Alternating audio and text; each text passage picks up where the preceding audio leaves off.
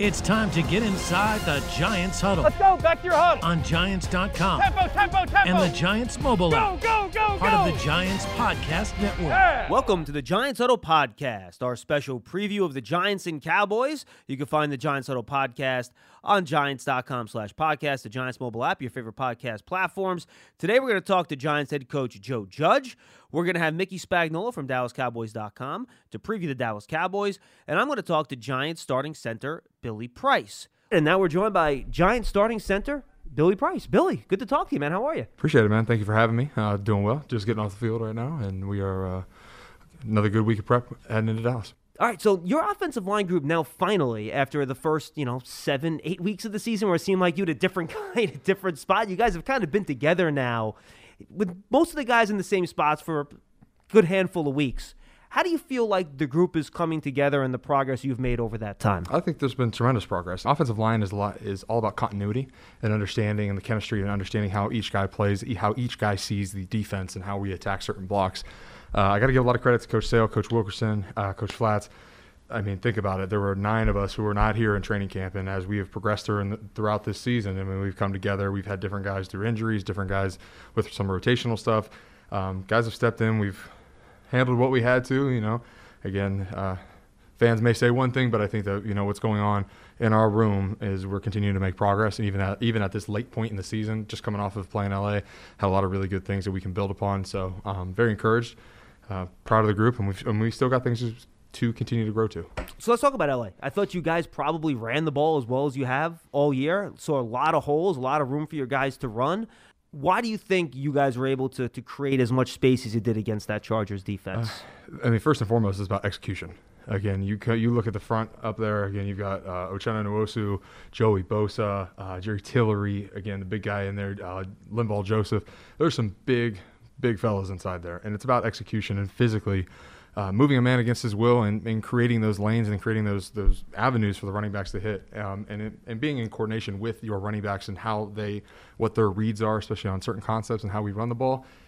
They hit those holes. They hit it with demeanor. They hit it with some attitude. And again, you start seeing those 4-5+ yard runs. That again, it wears on the defense coming in late third quarter, fourth quarter, where you start seeing chunk runs hit.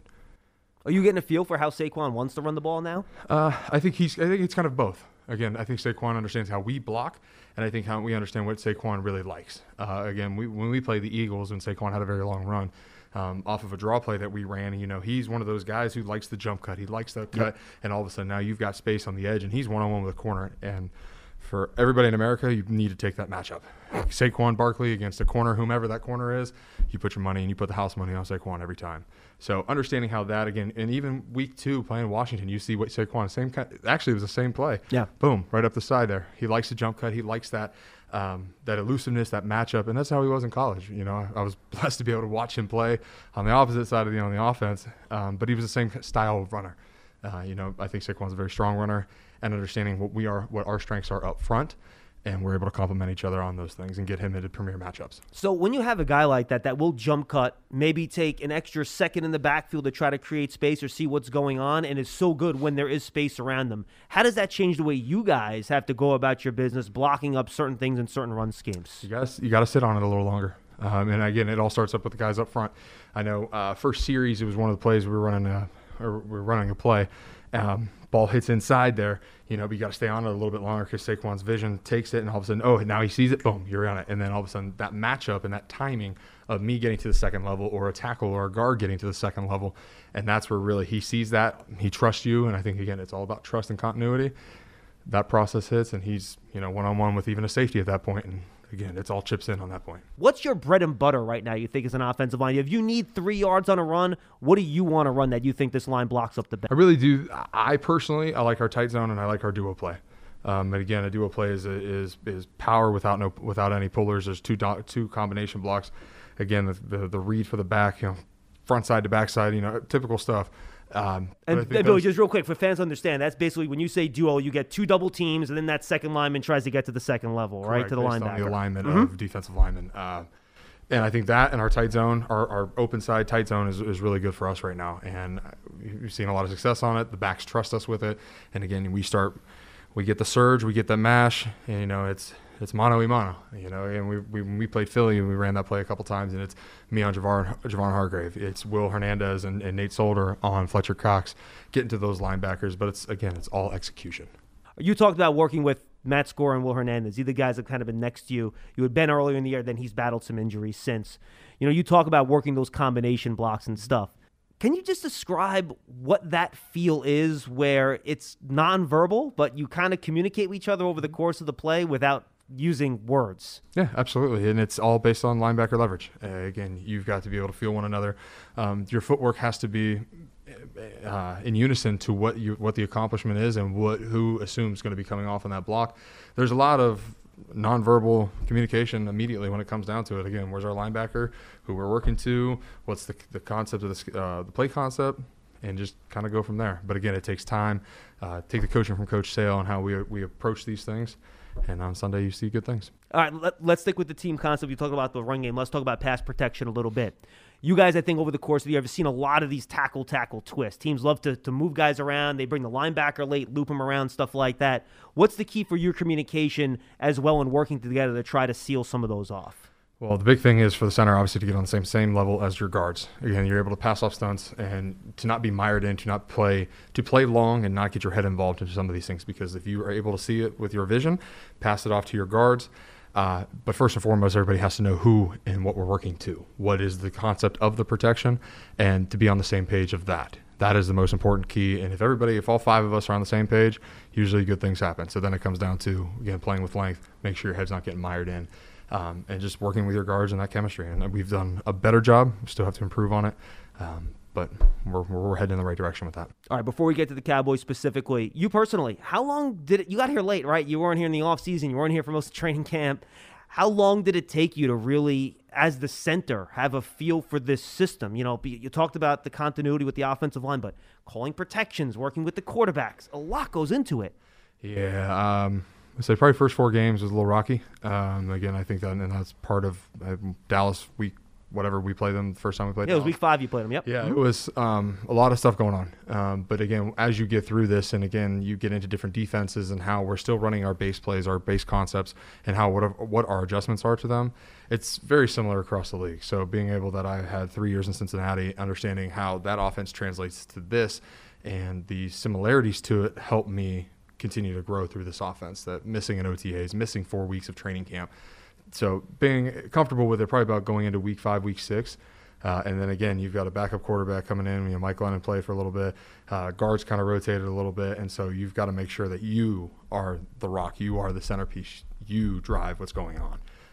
And I got to give a big shout out. Obviously, Andrew Thomas is a phenomenal player, but a guy who is able to see the defense with me. And if there are adjustments and things that he sees on the edge there, he's able to alert them and communicate efficiently to me so that we can see things, anticipate things better. Interesting, because usually I wouldn't think it would be a tackle at the end of the line. And then you have Nate, of course, at right tackle. He's been doing this forever, right? Yeah, and Nate as well. I mean, I'm sorry to not to no, that's fine. For it, but having your tackles be able to see both things and the correct calls that come from them, it's a game changer. And is that after you guys get in formation? Are you talking about like on the sideline in the huddle, or is that after you guys see the defense, they will then communicate to you what they see? Right. After what you see, and again, coverages will start to rotate a little bit. Defenses start to unwind a little bit. Their alignments change a little bit. Linebackers get wide. Everything is a telltale sign. Late movement, right? Absolutely. Interesting. And based on film study, what does that team do? Again, I think obviously the Chiefs were a team that did a lot of outside stuff. A lot of corner blitzes from then, yeah. But we come into Dallas here, they like to do some stuff. Again, and even Miami, think about Miami with the zero coverage. Again, where was Brandon Jones? Where were some of these corners, and how that affected our game plan and how it affected our pass protection? I love the idea of setting protections in pass pro. People say, John, I don't understand. I go, yeah, I'm a football nerd. I think it's fascinating. And I think that's going to be a lot of fun this week, right? Or maybe fun's the wrong word. It's going to be a challenge this week. We saw last week, I watched that Dallas game earlier in the week on the All-22, and they almost created a five-man line, right? They bring Micah Parsons. He's going to be right in your grill in this game on some plays. Can you just talk to fans how when a team brings those five guys up, how that kind of forces you to set protection a certain way without giving away state secrets, obviously, but how that can help force and dictate what you guys have to do based on their pre-snap alignment? I think Dallas has got a very unique personnel grouping over there, and they'll even get into a personnel grouping of 5-1 where Micah Parsons is a linebacker, and you've got five freaky athletes sitting in front of you. Lawrence, Gallimore, Gregory. Smith, Gregory, mm-hmm. and again the rookie out of UCLA. They're phenomenal players. They really, truly, truly are. And you've got Micah Parsons back there. And again, it's one-on-one with the back, or that ball's got to get out now. So it creates a unique structure. Again, what they're trying to do is get the offensive line to go 5-0, 5-on-5, and somebody's got to win a one-on-one matchup. And those guys get paid a lot of money, honestly, and it makes it a very difficult challenge. But again, you see great offensive line being able to protect that. And again, quarterbacks are being able to hit their routes, give the quarterback enough time, hit their routes, and again, that's when you burn them a couple times, they get out of it. So that's what the goal is. That's what the goal is. Yeah, and then other times, right, they have Parsons up there, and you don't want to wind up with your back on him, right? So you have to set your protection so you make sure you have an offensive lineman on him, but then that can create an opportunity for the defense and maybe bring somebody else from elsewhere to create a situation for you. At some point, the running back's going to have to block Micah Parsons. Yep. At a certain point in time, again, and give a lot of respect to Micah. I think mm-hmm. he's a phenomenal player. Got to play him when he was at Penn State when he was young.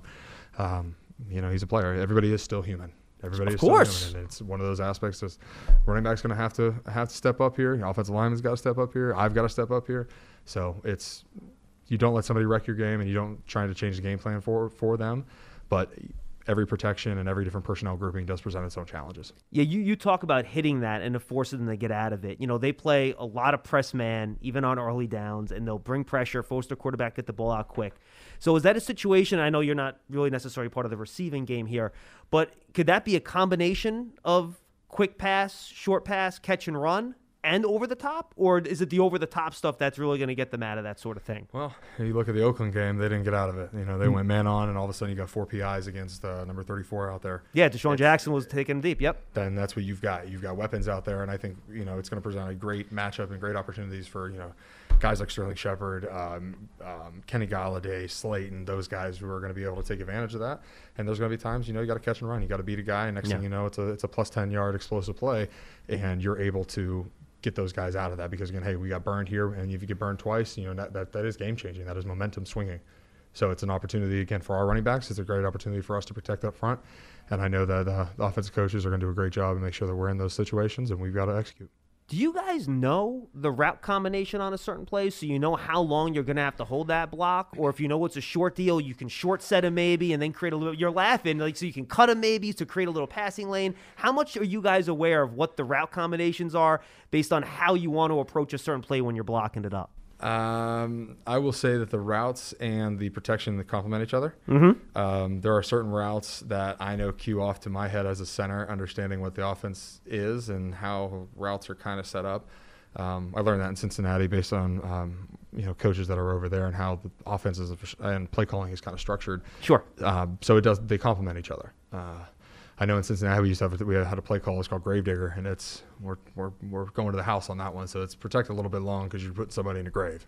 So and it was a high cross over the top there, and it was pretty successful during training camp. So it was one of those you kind of pay attention to what's the ones that offensive linemen, this could be a shot and this could be a very short series for you. You pay attention to those ones because you really hey, I want to hit that ball, and I'm getting off the sideline here because we just scored. So, but they complement each other. What has it been like playing with Mike Glennon and making that transition from Daniel to Mike? Mike's very, very intelligent. How long has he been in the pros? 10-plus years? Long time. 9-plus years, et cetera. Mm-hmm.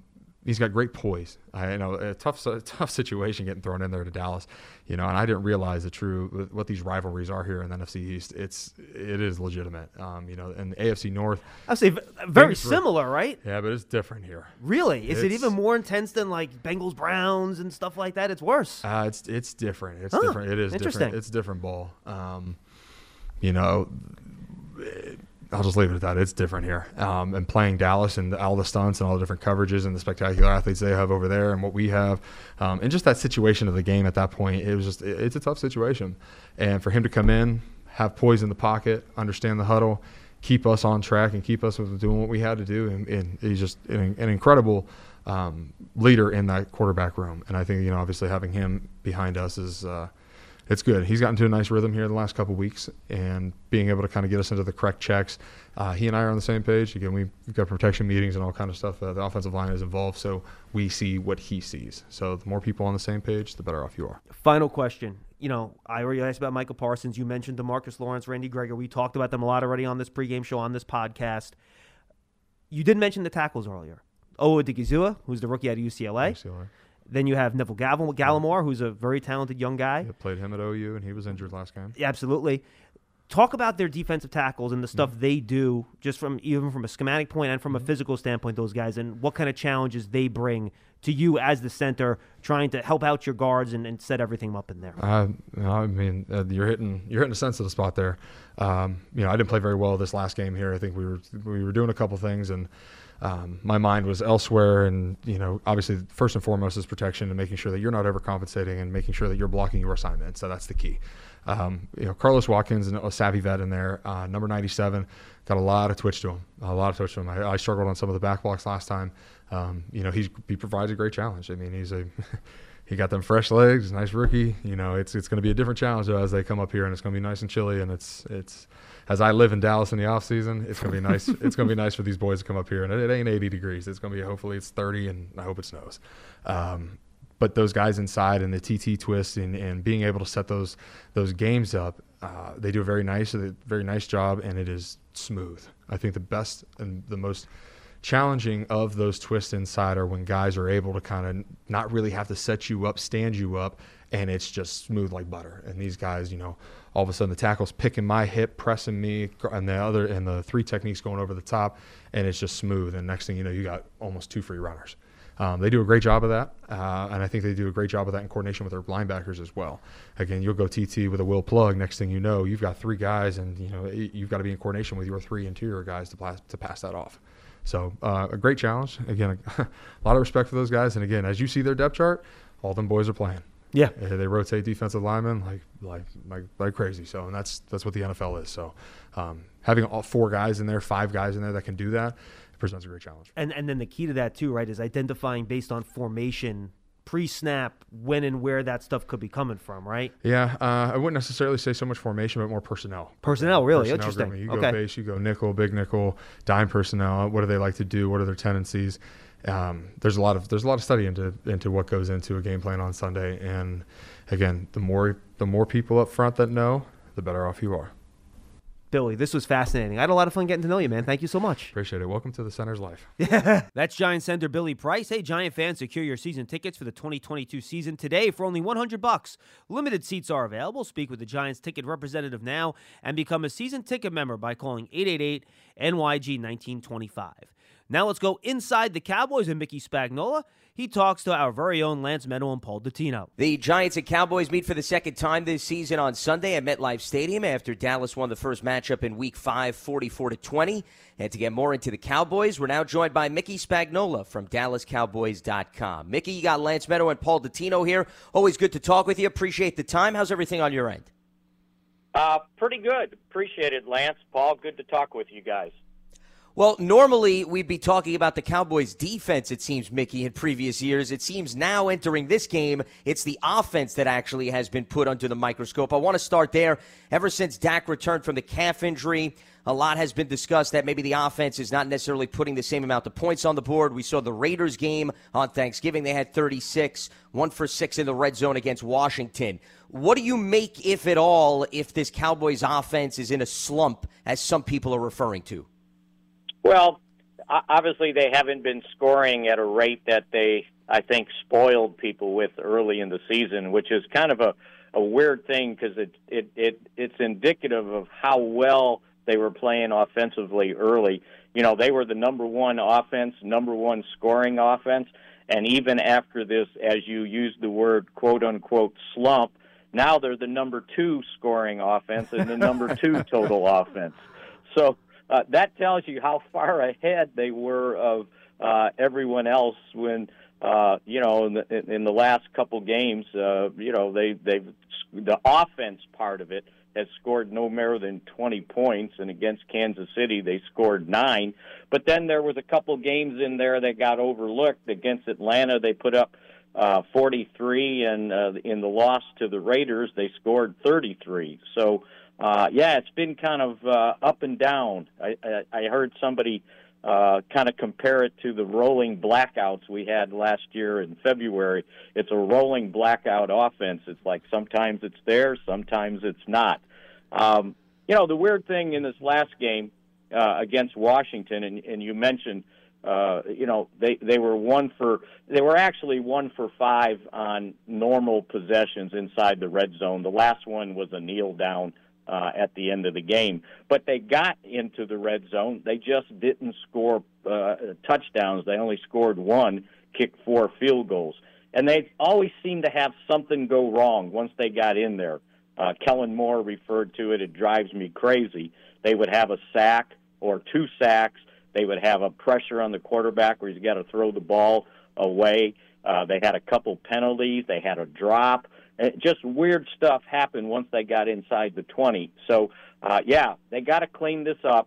And to me, to get this thing back on track, the offensive line has to play better. They need to get some continuity on that line. They had lost Tyron Smith for 3 games during the early stretch after that. They had gone 6-1, and then they tried to change guard play at the left guard. I don't think that worked out so well. And so the offensive line, it's like, you know, everybody wants to say, well, Dak's not playing well. Well, Zeke's not playing well. Well, okay, but it's the offensive line that causes those things to happen, in my opinion. And they've got to get back with some continuity, although now Tyron Smith's going to miss this game. He aggravated the ankle injury that he had previously, and they'll have to make an adjustment there. But, yeah, they got to get going if this team's going to do what it wants to do. Mickey, this year it seems as though the mixture between Ezekiel Elliott and Tony Pollard has been a little bit more Pollard than what we've seen in the first few years of his career as they try to edge him forward to be more involved in the mix. As it's going now, what is the pattern that the Cowboys use in changing these guys in and out? Well, they'll have designated plays to bring Pollard in. And now with Zeke, you know, having a little problems with the knee, you know, he keeps playing through it. They try not to overload him, and then every, you know, so often they'll give Pollard a series. But it's not like putting Pollard in there solves their running woes. It still causes a problem. You know, the game he had the 58-yard touchdown run, and everybody got all excited about it. But he had, like, other than that, his other 7 carries went for 2.5 yards. So it's great if you can spring those every once in a while, but it's not like he's out there pounding it away and you know, taking over the running back job. So I think the way they're doing it really gives them a 1-2 punch, and you know, Zeke runs at one pace, Pollard runs at a different pace, and I think the changeup really surprises the defenses. And that's what happened in that New Orleans game when he had the 58-yard touchdown run. It's like he got on the outside, and the Saints' safety figured, okay, I got the angle, I got him. Well, he misjudged Pollard's speed, and Pollard ran right by him. It's a good 1-2 punch that they've got going now if they can just consistently run the ball. And I mean, you don't have to run it more, but they need to run it more effectively. And to me, that's on the offensive line to start creating better holes. Well, Mickey, I want to piggyback off of your point about the offensive line because you continue to bring that up, and I think it's a fair point. It seems to me, not just this season, but in years past, every time Tyron Smith is out of the lineup, the Cowboys look to be a completely different offense, and he's missed 3 games. They're 1-2 without him this season. You mentioned he's definitely out this week. How are they going to go about filling in for him? I know they have Terrence Steele as an option. They also have Ty Nsekhe. And why do you think the removal of Tyron Smith impacts this team so much over the last few seasons? Because, number one, he's so good. Number two, they really haven't had credible backups to replace him. Now, Steele was the first time when those 3 games he missed for him to play the left tackle spot. You know, he was an undrafted rookie last year, played right tackle for him. And he struggled, and, you know, predictably so. But he came back stronger and I think more prepared to play in the NFL, and he did a better job when he was playing for L.C. Collins at the right tackle spot. So they moved him to left, and, yeah, it was a little bit of a shock what happens over there to him. But then he settled down. So, yeah, you mentioned him. You mentioned Ty Nsekhe. I think Steele's better than Nsekhe. Nsekhe's kind of at the end of his career. You know, he's been in the NFC East before. And so this time around, if we're just looking at how they did it logically last time, you would think that Steele would be back out at left tackle. They really haven't had a full practice. I think the Giants did the same thing. The Cowboys had a really light practice on Wednesday, and we'll see more today on just maybe which way they're going at left tackle. But if I was using my logic, I would think it's Terrence Steele. One other thing on the offense, Mickey, before we flip it to the other side, you know, you look at those receivers, Lamb and Cooper and Wilson and Gallup, each of them have had at least a 100-yard game this season, but it's Dalton Schultz, the tight end, who is second on the club in number of receptions. How important is he to what Prescott's trying to do? Does he look at him like when the Cowboys of old looked at Witten as the security blanket in key and troublesome situations? They've used him an awful lot, and after they lost Blake Jarwin this time, their other tight ends really aren't pass-catching tight ends. I'm not sure if they're blocking tight ends either, by the way. But, yeah, he's kind of been the tight end target, and, he's been pretty good. And, you know, if you watch this last game, that's what Dak was trying to do when he got picked off for the pick six there when they were trying to close out the game. They ran one of those reverse boots to the right, and he was looking for Schultz, and he had a defender in his face, and he should have thrown the ball into the bench, and he tried to fit one in, and he got picked off. But they have gone to Schultz in some of those critical situations, short yardage situations, on the goal line. He's been awfully good, too. And it's not as, you know, I think it's a lot of people are surprised, but last year, because the Cowboys were so pitiful at 6-10, he actually, after Jarwin, you know, tore his ACL in the season opener, he ended up with 63 catches. And there's not a lot of tight ends, not named, you know, Witten or Novacek, that have caught 63 catches for the Cowboys in their history. They've relied on him quite a bit. And it gives them another alternative for against teams that maybe want to double team some of their other wide receivers, and especially having another receiver come out of the slot along with C.D. Lamb. We're talking with Mickey Spagnola from DallasCowboys.com as the Cowboys and the Giants meet for the second time on Sunday. Mickey, I want to flip over to the defensive side of the ball, and that probably has been the most impressive facet of this team based on how they performed last season, which you hit on. Since they last played the Giants, it seems as if a big storyline is the reinforcements that have come back. DeMarcus Lawrence is back. Neville Gallimore is back. I know Randy Gregory played in the first matchup. He had missed time. How much more dangerous, how much more continuity has been showcased on the defensive side of the ball with Dan Quinn since they've returned some of those notable players? Yeah, a whole heck of a lot. And really this last game really showcased what they're capable of doing. You know, the previous game, you know, DeMarcus Lawrence had come back, but that was his first game, and he played limited snaps. It was his first game since the season opener.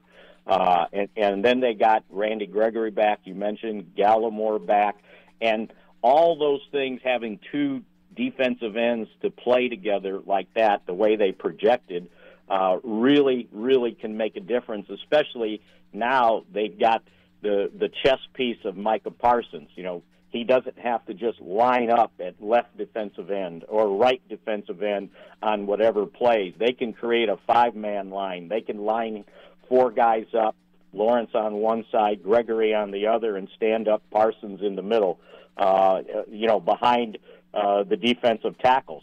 And offenses don't know if he's coming, if he's dropping into coverage, if he's shadowing the quarterback, or if he's, you know, sitting there at middle linebacker to play the run.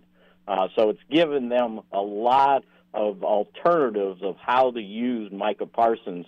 And, boy, he's been awfully good, too. So to have all those – prior to this last game against Washington, Dan Quinn talked about having all those guys back on the field because previously all of them together had only played 28 snaps, and that was all in the season opener. So, yeah, you would think with you mentioned the word continuity – if they get all those guys back on the field together, a second game, a third game, it'll create some problems from a pass rush situation. What they can't forget, though, is to stop the run, and that has been a problem the Cowboys' defense has had over the last couple of years. They got to be able to stop the run. They can't just worry about putting pressure on opposing quarterbacks the way they did against Washington. Not only creating a bunch of sacks, but, boy, they beat up Taylor Heineke pretty bad. Mickey, the other superstar name that's just flashing the headlines over the course of these years, obviously Trevon Diggs. Now, he had 6 interceptions in his first 5 games of the season and only 3 picks since. Is this because teams are starting to figure out what he's doing, or maybe they're just staying away from him? You know, it's probably a little bit of both, but normally, you know, I know we think when that happens, well, then they got to stay away from whoever he's covering. Well, if he's covering your best receiver, are you going to stay away from your best receiver? I don't think so. I just think it's the way, you know, the balls have come up. He's mad at himself because he thought he should have had another pick on the Sims touchdown, the 43-yard play with Washington this past week. He was right there. As a matter of fact, he had his hand in the ball, and Sims just went up a little bit higher and grabbed away from him.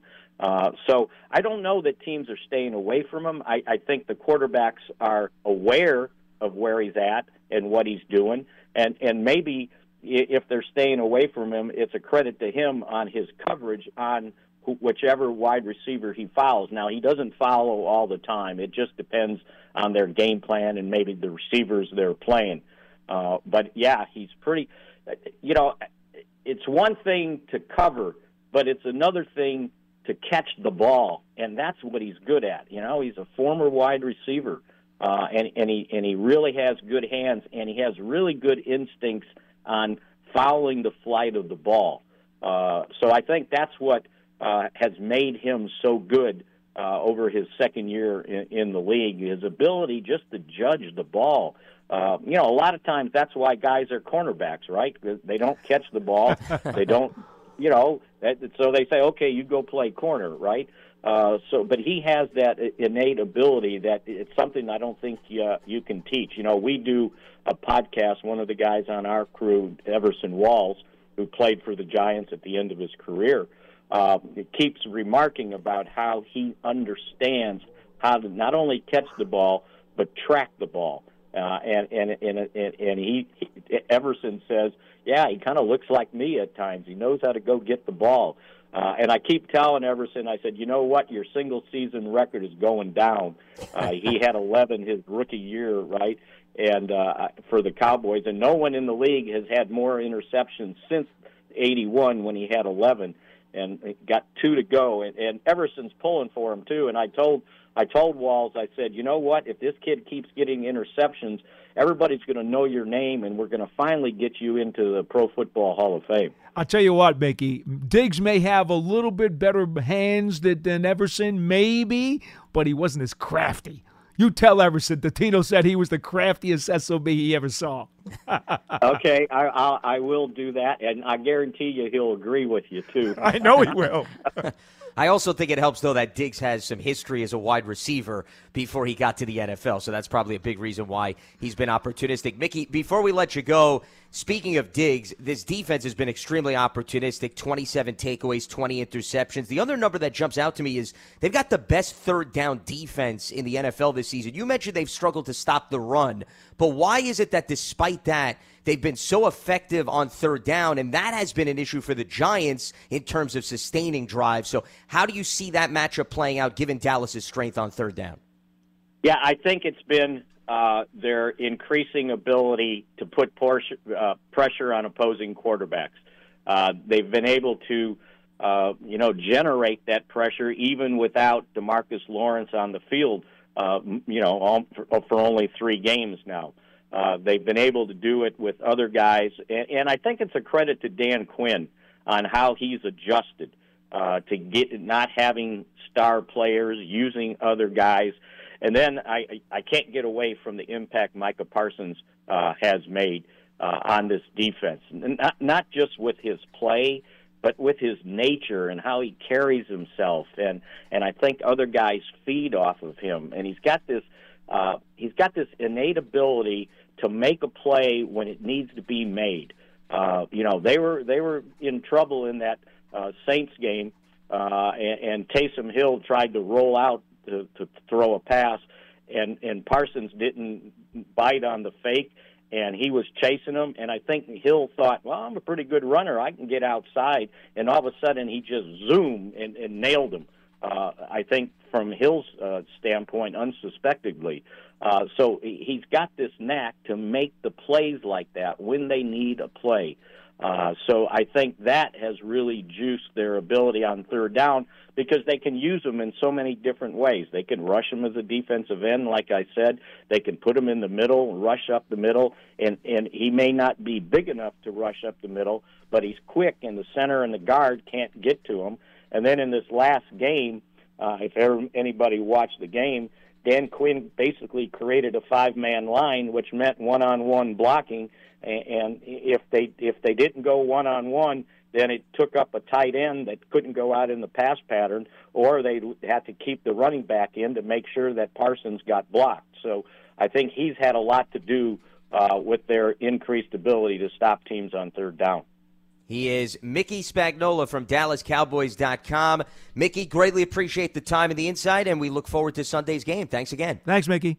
Absolutely. Great to be with you guys. Thanks a lot. Hey, Giant fans, taking all the action of Giants football from your very own private suite. Giant Suites are a great way to entertain the family and friends while rooting on your Giants right here at MetLife Stadium. Speak with a Giant Suite representative now by calling 888-NYG-1925. Now, Bob Papa's weekly conversation with Giants head coach Joe Judge. As always, we're joined by the head coach of the New York Giants, Joe Judge. And Coach, obviously all week long as you get ready for today's game against the Dallas Cowboys, you guys have been dealing with COVID-19 issues like a lot of the teams around the National Football League. Talk to the fans a little bit about how you were able to handle it during this week. Well, the first thing is, the caution you have to take in terms of, what you allow your players to do and the surroundings they're in. So, I'd say some of what we did was also accompanied by some protocols put up by the league this week. So we came in on Wednesday. That was more of a normal day for us before everything started popping up and really hitting us. And as the day went on, we had some guys with symptoms, not only for COVID, but also came back just some flu once they tested negative for COVID, that we had to make sure that we trimmed back our meeting time. We spaced guys out. We moved everything mostly outside, to get guys away from each other. The next part was we went virtual on Thursday. And what that means is we meet in the mornings, all through Zoom, like everyone else kind of does through business stuff. We meet on Zoom, we share the install, we go through tape, and then we let the guys drive over here. We go right to the field, we practice, we take a break, we go back and we recap the practice tape, make corrections over Zoom again. And that's kind of become normal business for us over this last year, year and a half, whatever it's been. But like anything else, you'd rather be in person. That's better for you. And then we got there Friday, and one of the decisions we had to make right away was we had all the players back in the building. That was really per their request. They got tired of the Zoom. They wanted to be in. We spaced everybody out. And within new NFL precautions, we were all in our indoor facility in the bubble, which we've set up the entire way for meeting rooms from the beginning. So for us, it wasn't really an inconvenience.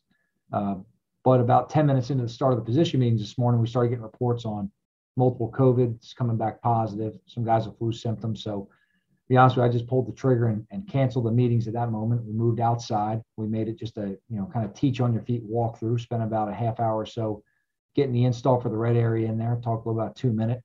And then we got the guys out of there. We did some Zoom meetings from about, 11 to 1 and got them moving on through the afternoon. It's some gymnastics you got to juggle a little bit. We talk to the guys all the time about, just making sure that we adjust whatever's, possible. And we talk to them all the time. Hey, look, our motto around here is adapt or die. So whatever comes up, we got to figure it out. So you got the Dallas Cowboys in front of you today. And, this is a team that, can run the football with the combination of running backs. And then you take a look at the quarterback and the weapons that they have on the outside, and you throw Dalton Schultz, the tight end, into the mix and what he's brought to the table. What are some of the key things, no matter who's on the field, that you have to do to slow them down offensively? Well, to me, it's always starts with stopping the run. And that's true with just about any team in the NFL. When you talk about this team, you know, between Zeke and Pollard and that, you know, just tremendous offensive line they have, you got to stop the run. Because if you don't stop the run, they can play balanced and really keep you, you know, guessing throughout the game with their boots, their play actions, their screens, and their shots down the field. So you've got to try to make them one-dimensional. And you've got to do a good job to put pressure on the quarterback. And when you can put pressure in his face, it changes a little bit of his accuracy, changes some of his decision-making, and gives you an edge right there defensively. So you got to win up front with the run and the pressure. And on the back end, you've got to stop the ball from being thrown over your head. You have to eliminate the deep shots down the field. They've got some explosive skill players. You know, we're very aware of who they are and how they can make plays. We've got to make sure that we go ahead, whether it's Schultz or the receivers, or the backs out of the backfield, we know where they are and the plays they're used in. Coach, you know, we always talk about when a lot of people talk about the Cowboys, they talk about Dak Prescott, Amari Cooper, CeeDee Lamb, the running backs. Defensively, though, they've been extremely disruptive, and they're doing a great job on third downs. They're number one in the NFL in third down defense, giving up at just under 31%. What has made their defense noticeably better, especially, you know, over the last couple of weeks when they've struggled offensively, but they've made game-changing plays defensively? Well, I'd say the factor to me is speed, and that's the difference this year in their defense and last year. These guys play fast. You know, obviously they added some guys in the offseason. They really dedicated their draft entirely to defense. They added a lot of talent. They had a lot of speed. That's the thing they do is play a lot faster up front, a lot faster, more opportunistic on the back end. You talk about the third down defense, that really comes from their early down defense. And they fly around, they use a lot of movement on the front. They cancel gaps out with stunts and games. And what they do is they get you behind the sticks. And once it's second and long, you're more in a passing situation, and they treat that more like third down. So it creates third and long situations. They really do a good job in those long yard situations where it takes time for the receivers to get down the field, get open, of getting after the quarterback. They play press man on the outside. They really attack you. It buys time for the front to get home and put pressure on your quarterback, and they force teams into bad decisions. Really, they're living on turnovers right now. And now that's things they generate from their front and the back end tying in together. But right now they have 27 turnovers. They're at the top of the league, or one of the teams at the top of the league. They're doing a great job. That's really by keeping you behind the sticks, making you play a certain way. Coach, finally, Micah Parsons has had an outstanding rookie season. He's been extremely disruptive, 27 quarterback hits, a bunch of forced fumbles. How much do they move him around to try to create matchups for him? Yeah, Dan's doing a really good job right now moving this guy around. And we all knew he was going to be a very, very good player when he came out of the draft. He's definitely, you know, taking a lot of jumps as a rookie and making a big impact. But, you know, especially when they get to their third down packages, you know, where they move him around, whether it's in stack for a blitz, where they mug him up on a guard and get a one-on-one matchup against a lesser athlete, or they put him on the edge and use the speed off the edge for it. But they'll use him in games, they'll straight rush him. This guy's got a very unique skill set in terms of being a stack backer with very good speed, but he also has a very good edge skill set to lean, dip, and power on through your edge and get to the quarterback. Coach, best of luck. I know it's been a tough week for you and your staff and the entire organization, but we appreciate a couple minutes and best of luck. All right, thanks, Bob. Appreciate it, man. That's Giants head coach Joe Judge. We thank him, Mickey Spagnola, and Billy Price for joining us on this special game preview edition of the Giants Huddle Podcast. And don't forget to tune into the Giants Huddle right after the Giants-Cowboys game for our Rapid Reaction Podcast. Have a great weekend. We'll see you next time.